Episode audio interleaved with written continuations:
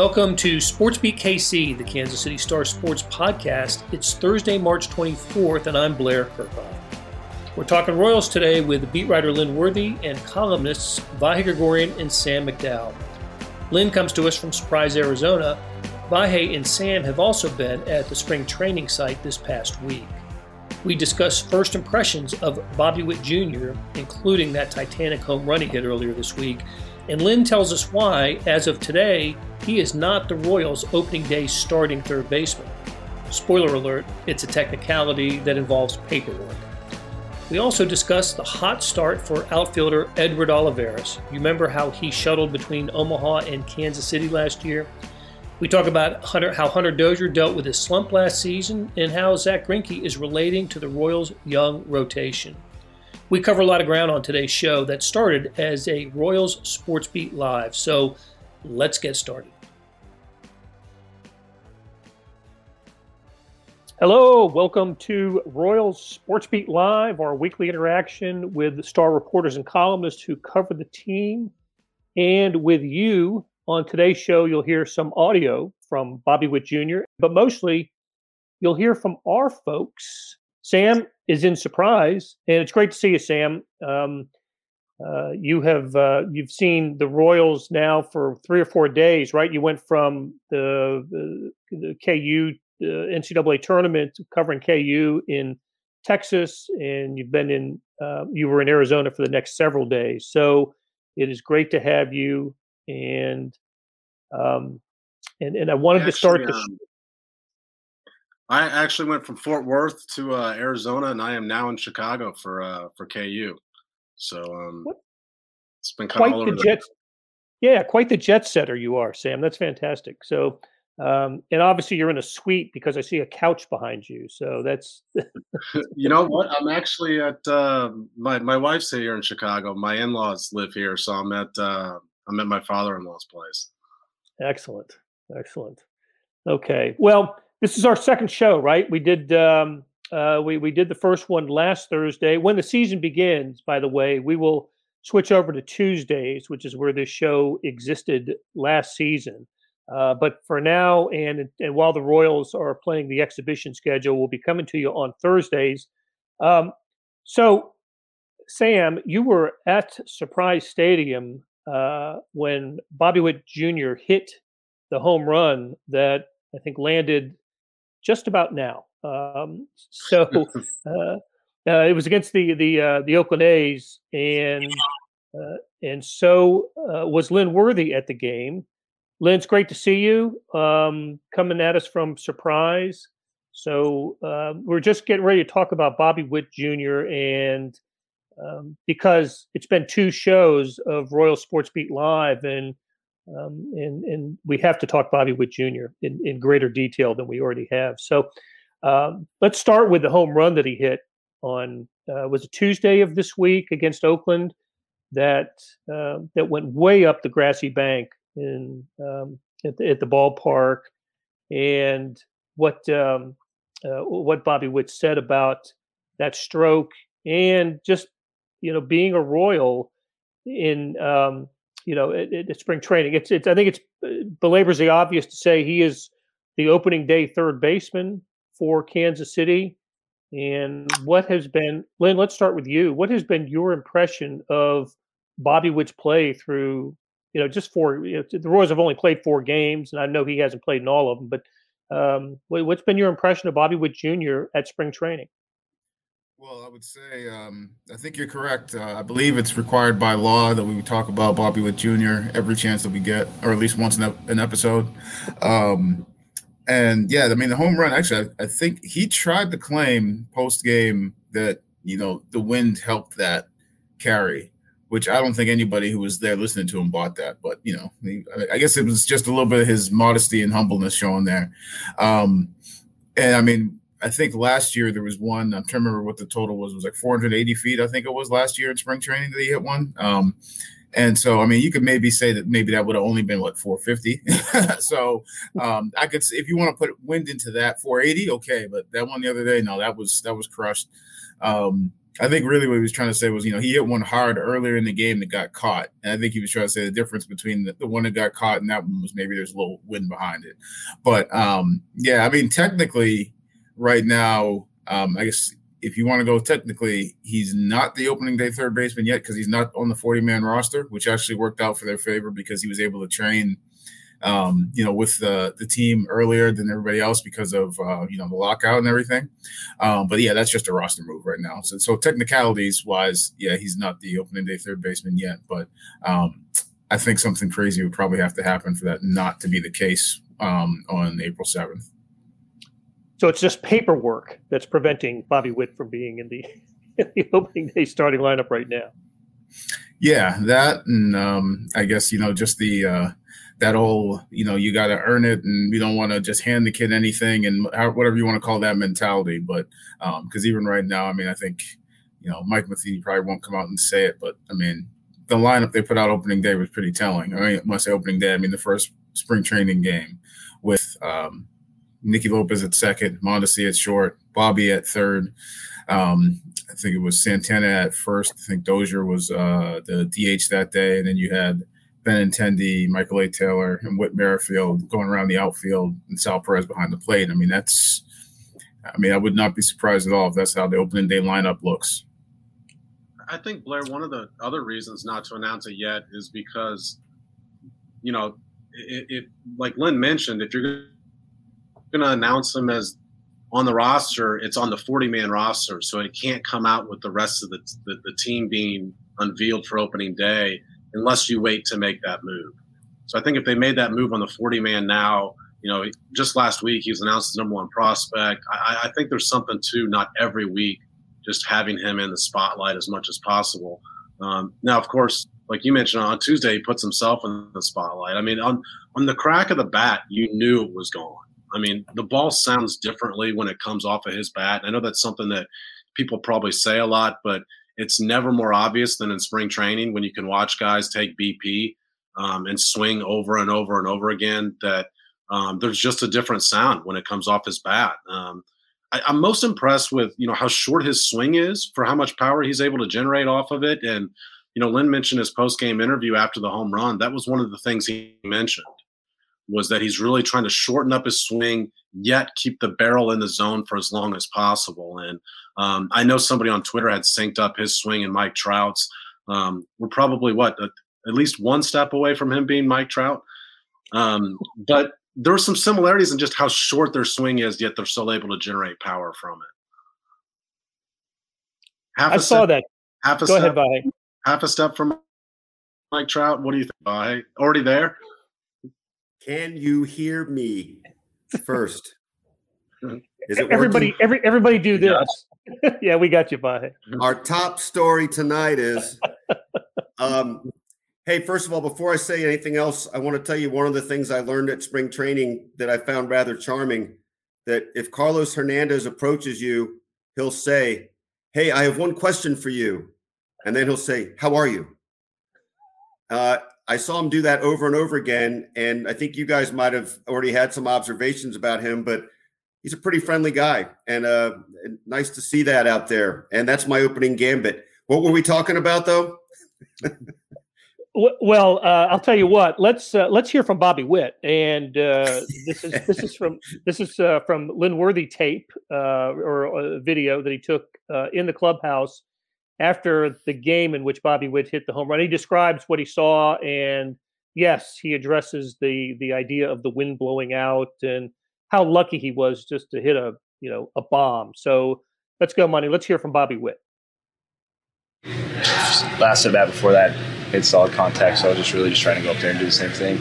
See some pitches, and he was throwing a lot of like little sliders and stuff, and then he came in, and I was able to be on time and got to it luck, I think the wind changed a little bit. That's where that time, so luckily was able to get out. Oh yeah, definitely. It's always good, and it was kind of a close game, so it's always good just kind of help the team and. And Brewer hit the homer to go ahead, which was awesome. Just seeing everyone in the dugout smiling and everything. So it's always great to see a guy like that have success. Yeah, I'm just trying to simplify it as much as possible. Just try to get short and quick as possible, and try to stay in lo- stay in the zone as long as possible. Because these guys they're throwing 100, they're throwing 92 mile per hour sliders. You just got to make contact, it'll go. So just try to put the barrel on the ball and hopefully good things will happen. Yeah, so this morning we actually worked out a little pop up priority. So that goes to the, the staff. They, they kind of knew what was coming. That's that's where you really got to listen to the, the coaches, coaching staff because they know what's going to happen in the game. They, they just, I guess, have a feeling. So yeah, we worked on that early in early work, and then came out to the game, and luckily the sun was just out of the way of the ball. Okay, a few things here. Um, first of all, as as often as we've talked about Bobby Witt, and as many shows dating back to last year, as we discussed, you know, the top Royals prospect, I believe that is the first time we have seen him on this show. So it's always great to connect a, a face with a story, and that's what we did here today. Number two, uh, it speaks to the versatility of one Lynn Worthy, who is doing the interview, taking the video, and then afterwards editing the video, writing the story. Um, that's uh, that, that is terrific work by by Lynn Worthy. And third, uh, I thought it was interesting, Sam McDowell, when you said uh, the ball sounds differently when it comes off the bat of Bobby Witt Jr. Vahe will uh, will remember this. Uh, Buck O'Neil used to say the same thing about certain players. Um, said it about Bo Jackson, and he was saying that in reference to, uh, yeah, uh, it reminded me of of Josh Gibson and Babe Ruth. So, um, not to pile any more expectation on Bobby Witt Jr., but um, but heck, you brought it up, Sam. So that's uh, that's what we're gonna. Well, that's what we'll say about that. Um, what what a, what a, Blair, one more thing about what Bobby uh, said there was um, I, I feel like this may get a little bit Mahomes like, but we would have focused a lot on a defensive play he made earlier in that game um, had it not been for the home run because he, he talked about that a little bit about learning from the coaches down the foul line because he is learning a new position this year. I mean, he's playing third base, he's a natural shortstop, and he made a great over the shoulder catch on a foul ball that he had to track. Uh, Lynn, how comfortable does Bobby Witt Jr. look at third base? Uh, it, it, you know, is that. Uh, um, I know we talked last year about how he be the Royal shortstop of the future. Well, right now he seems to be the third baseman of the future. And how, how comfortable does he look at that position? I mean, he he's. I, I think I asked him once. Um, I'm trying to remember if it was the first week, but uh, I know I've asked him before, just sort of not necessarily on camera, but just you know, not um, just sort of just in casual conversation. He says it's fine. I mean, it's the same side of the infield. Um, if you remember last year, basically the second half of spring training, he was getting a lot of looks at second base because you know Nicky was having a, a rough spring, and it was starting to look like maybe they might force the issue there. Um, but um, same side of the field as uh, shortstop by being at third base. He got some looks at third base going back to I want to say spring training 2.0 on the pandemic season. Um, he got some looks, I think, at the alternate site, and then last year in the minor leagues, played mostly at shortstop, but also got some some time in at third base. So it's not foreign to him. He says it's it feels pretty natural. Um, I think I I said at one point I remember I brought up the idea of stuff getting to you faster, getting on you faster, and he was like, "Yeah, but you got more time to make the throw as well." So I mean, he seems pretty relaxed about it. When you need mealtime inspiration, it's worth shopping Kroger, where you'll find over 30,000 mouthwatering choices that excite your inner foodie. And no matter what tasty choice you make, you'll enjoy our everyday low prices, plus extra ways to save, like digital coupons worth over $600 each week. You can also save up to $1 off per gallon at the pump with fuel points. More savings and more inspiring flavors make shopping Kroger worth it every time. Kroger, fresh for everyone. Fuel restrictions apply. Hey, it's Blair. We have a special subscription offer for SportsBeat KC listeners unlimited digital access to the Kansas City Stars award winning sports coverage. Sign up now for one year of Sports Pass for access to all the sports news, features, and columns presented on the kansascity.com site, and it's only $30. That's a 40% savings off our regular rate. Your subscription will automatically renew after the initial term at 50 bucks unless you tell us to cancel. Your subscription helps support the sports coverage of kansascity.com and the Kansas City Star, and that support has never been more important. Please visit kansascity.com slash sportsbeatkc offer to get this special offer. And as always, thanks for listening. Okay, let's. Uh, it, it, look, it's been 15 minutes on, on Bobby Witt. I think that's probably enough time. We'll uh, maybe set aside 15 minutes each show for um, uh, for Bobby Witt. But I want to talk about um, a, a, player who's actually uh, a little bit hotter at the plate right now, and that is um, uh, Olivares, Edward Olivares. The guy is on fire, right? Six, uh, seven for ten in the spring, uh, two home runs, triple, swinging, just swinging a hot bat. And we remember him as the guy who made was how many trips between Omaha and Kansas City last year? How many times was he option? Lynn, do you remember? I believe it was eight during the regular season. So I mean, that's not counting you know when he got assigned in uh, spring training or any of that sort of stuff. So once the regular season started, I think it was eight separate times being up and having been sent back down to the minors. Just eight. Okay. I, have you ever seen that that happen that many times in a season? I don't remember that. I feel like it has, but not so. I mean, um, a couple of people this year actually, I think in the last month or so on Twitter, at least, we're talking about who's been who was optioned the most last year because this year there's going to be an actual limit on options. So that's why I came up. And I remember somebody listed, I can't remember who the player was, but I thought there was somebody that was got into double digits. Um, and it was it wasn't with the Royals, it was somebody else. Um, and I think you, I feel like you see it more with pitchers, particularly bullpen guys and that sort of thing. You know, when you need a, a fresh arm or you need somebody when you look for sure availability on a certain night. But for position players, I mean, that's that's the definition of that Omaha Kansas City shuttle right there. Blair, you're probably asking this in as many words, but um, uh, Lynn, what do you think about where he's what he's playing his ways to? That that's um, an interesting question. As a matter of fact, I think uh, Salvador Perez we were talking to in the clubhouse after yesterday's game, and somebody brought up Olivares, and he said, "Yeah, he said it's going to be a tough decision for Skip, you know, as in Mike Matheny, um, just because I mean the, the and the, and the other part of that is everybody's going to say, "Oh, well, how can he not make the team?" I think somebody tweeted at me yesterday. I was like, "Well, I guess that depends on whether one whether you think it's um, better or not for him to be able to get regular playing time or and also early in the season how they break up the roster because for it sounds like I don't think it's been official yet but um, the report was that until May 2nd they might have 28 roster spots and be able to use as many pitchers as they want on that roster. Um, so if stands the reason that early in the season it might weigh more towards getting more pitchers on the roster so that you have uh, fresh arms and so the guys who aren't stretched out you still have coverage for that. Um, but the other thing is is i mean like you've got uh, Gold Glove left fielder and center fielder who are probably going to play every day. Whit Merrifield, if he's not at second base, is probably going to be in right field. Um, and then Hunter Dozier's probably may get some some time out in right field if he's not at first base, where you probably have Carlos Santana.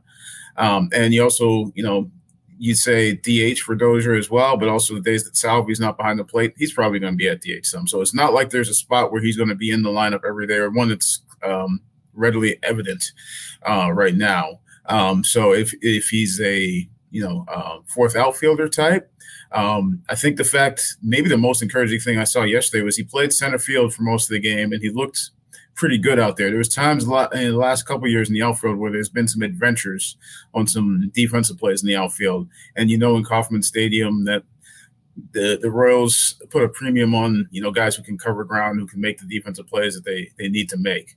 Um, so uh, it's but it's going to be interesting, especially since you like I say you have those those guys that are already in place. Kyle Isbel started the season last year on opening day roster. He hasn't gone anywhere. He's uh, and, and he gives you a left-handed bat. Um, so and as of right now, I mean, you still have a guy like you know whether they want to have a guy like uh, Ryan O'Hearn off the bench who they can play outfielder or first base and give you a left-handed bat who's uh, got some pop. Um, so they have options. It's going to be a matter of how they, you know, what decisions they want to make, what decisions they want to make early versus long term, and um, you know what's going to be the best they think as far as him getting, you know, the most out of playing time. One thing that seems apparent to me is they don't have to worry about depth around the infield just because of the versatility of Whit Merrifield, right? He can play all the infield positions. So when you're looking at um, what amounts to pinch hitters uh, and, and, guys that can give starters a rest. First of all, you're looking at uh, Gallagher, right? Because you need a backup catcher. But then you are looking at Ryan O'Hearn, Kyle Isbel, Edward Olivares, um, you know, mostly you know outfielders, DH types. Uh, O'Hearn, of course, uh, first baseman as well. So um, uh, they they do have a, a, little bit of luxury with uh, not having to have that additional player who's you know who's you know middle of the infield guy. Um, so, uh, but but Olivares, gosh, you'd like to see him hit his way into the you know onto the roster and um, and, and, and get a and, and, get a good solid opportunity after what uh, what he went through last year. Um, sp- speaking of a couple players we, we just mentioned, um, what the, the, the Royals uh, avoided arbitration with uh, was uh, six players, but not with two.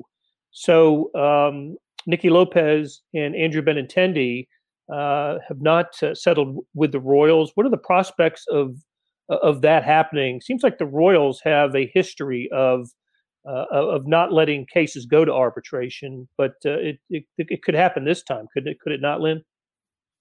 Yeah, it could. Um, I mean, and based off of uh, I think it was um, the numbers that I saw reported by Mark Feinsand from MLB Network. Um, it sounded like Nicky's numbers, as far as what the was offered and what um, asked for are really pretty close. I think it's within like five hundred thousand dollars if I'm, I'm, going off the top of my head. Um, Ben Benintendi's was a little bit further. I think it was closer to a million. It was it was maybe eight hundred thousand, close to a million apart. Um, and so, I mean, the Royals have gone all the way down to I think Eric Hosmer in 15 had the hearing scheduled, but then came to a deal um, on a contract I think was maybe two years at that time. Um, so they've um, they only one guy. Um, I'm blanking on the first name, but Mauer, I believe, was uh, the relief pitcher who went to arbitration with them. That's in the entire time that Dayton Moore has been in charge of baseball operations. Um, so they've had one go all the way through the arbitration process, uh, and the Royals ended up winning uh, that case. Um, but other than that, it's been, you know, they've found ways to settle, even if it's gone down to, like I say, with Hosmer, they had a meeting scheduled or the hearing scheduled and they still came up with a deal. Um, so I wouldn't be surprised if, um, you know, they still got something done. I mean, like I said, especially with Nicky's feeling like it's so close, I wouldn't be surprised if they still did something there. Um, with Benny, maybe it, maybe it does go all the way through with Benny. Um, but yeah, I think, you know, like I said, most years they get something done, but I think there's a feeling that it wouldn't be surprising if one or two did go this year. At least that was the feeling a couple days ago. And then we see that there's two guys who, you know, who didn't settle yet. And um, I wouldn't be surprised if Benny still gets there as far as uh, gets to an arbitration hearing. One player who, uh, signed with the Royals, had a nice contract extension with the Royals in recent years is Hunter Dozier. And didn't live up to that deal in his uh, uh, last last year. And Vahe, I know you spent some time with him at spring training and kind of detail his frustrations at the plate. And uh, I, I, thought it was re- interesting the way he opened up to you. What, what, were your big takeaways from your conversation with Hunter Dozier? Well, you know, the, the thing that really stuck out to me was unlike a lot of athletes, I think the reason he wanted to open up about this was because he he really wants fans to understand how much he cares. And that, I mean, in fact, I circled back and talked to him the day after and just thanked him for his candor. And he said he he just he wants people to know that you know he he might not he might try not to show it on the field, but this means everything to him. And part of what you're alluding to, Blair, is him talking about um, you know how much sleep he lost and even kind of this this quirky place where he got where he was getting home at midnight from games and the first thing he was doing was getting a bat out in his garage and going out in the driveway and taking swings you know against the air at the midnight hour. And at one point he finally just you know said to himself what am i doing?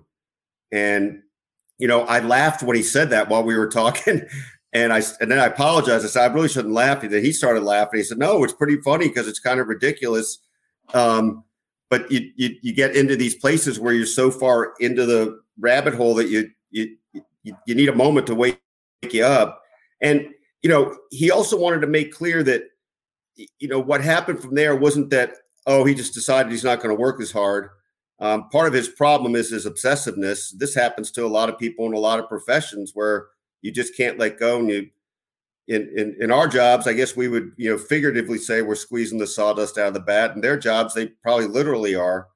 Um, but he just tried to tell himself, remember what he loves about the game, and ju- just play. And maybe most important of all, don't look at don't look at what your batting average has been. Look at the day before you, because there were reasons why he got in that hole, and it's not just because he's no good. Um, he's shown moments of you know real accomplishment and promise, but he got into bad habits trying to protect the thumb. He should have shut it down for a month.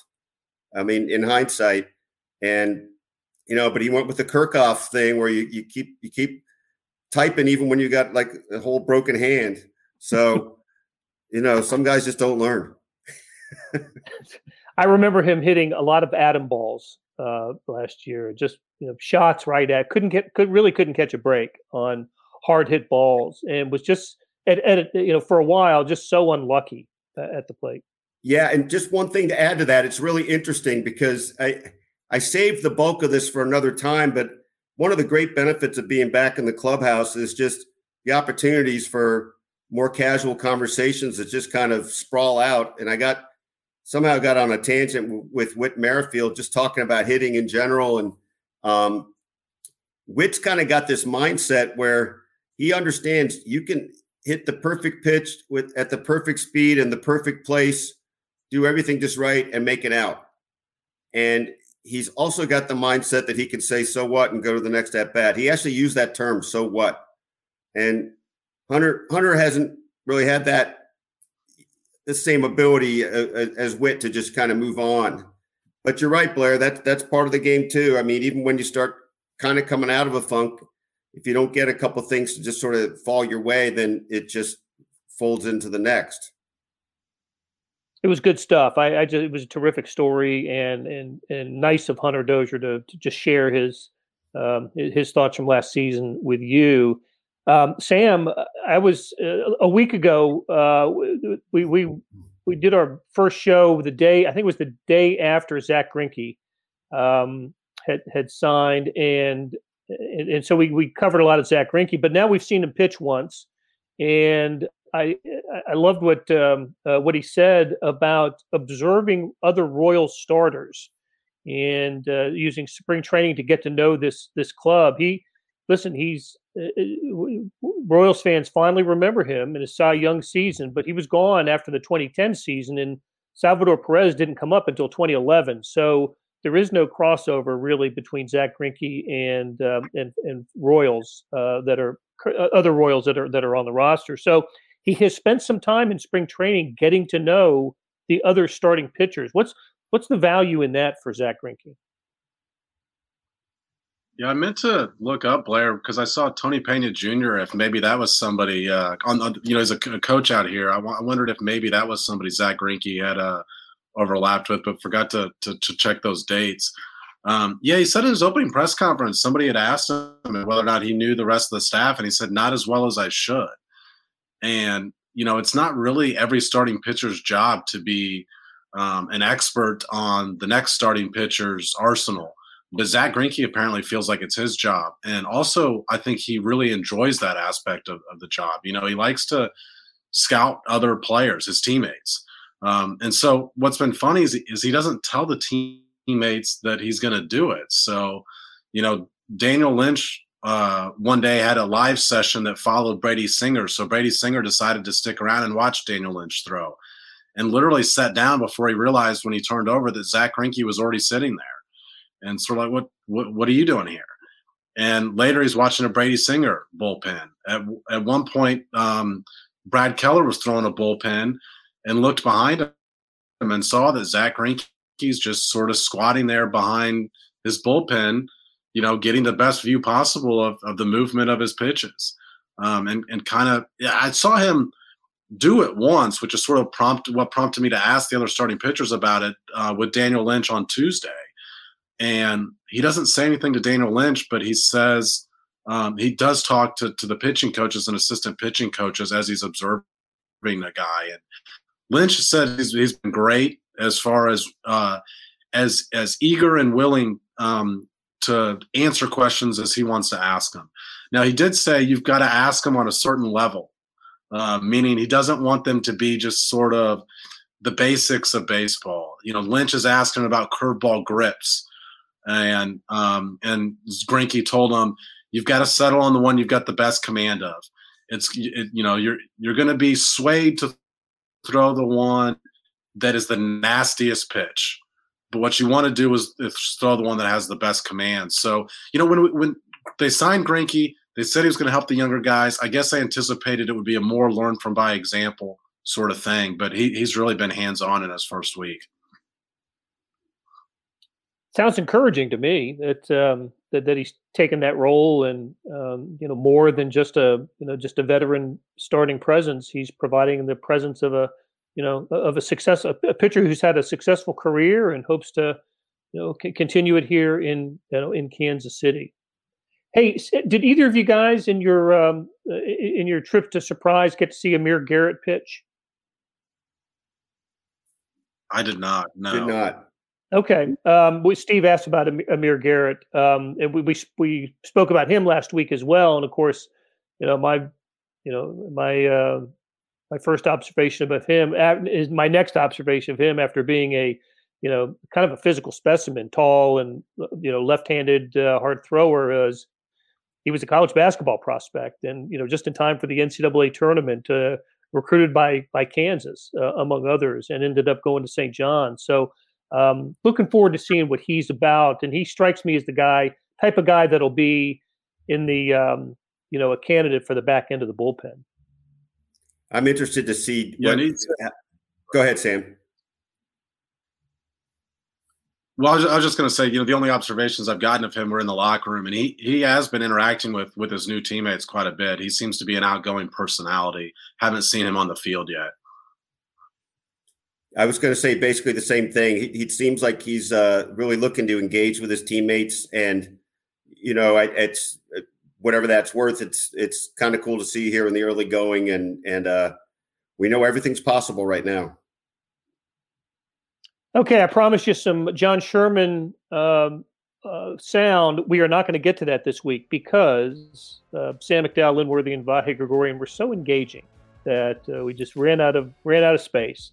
So we will bring you some John Sherman soon. I thought he was interesting, especially on the downtown stadium question last week, and, uh, we will absolutely run that. I want uh, Sam and Vahe to think about this. One of the one uh, one of the um, question that actually didn't come up as a direct question, but John Sherman volunteered it. Said um, he took his his future wife on their first date to Kauffman Stadium. So I want to know from Vahe Sam, and I'll get this to Lynn as well, if you've ever taken a date to a Major League Baseball game, and if so, what were the circumstances, and um, and did it work out? So we'll we'll get to that uh, in a future show.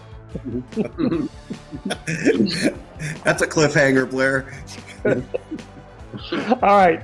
Hey, thanks to Monty Davis uh, for producing, and uh, to Lynn, Sam, and Vahe for participating, and to you all for uh, for for watching and offering us your comments and questions. So we'll do it again next Thursday on Royals Sports Beat Live.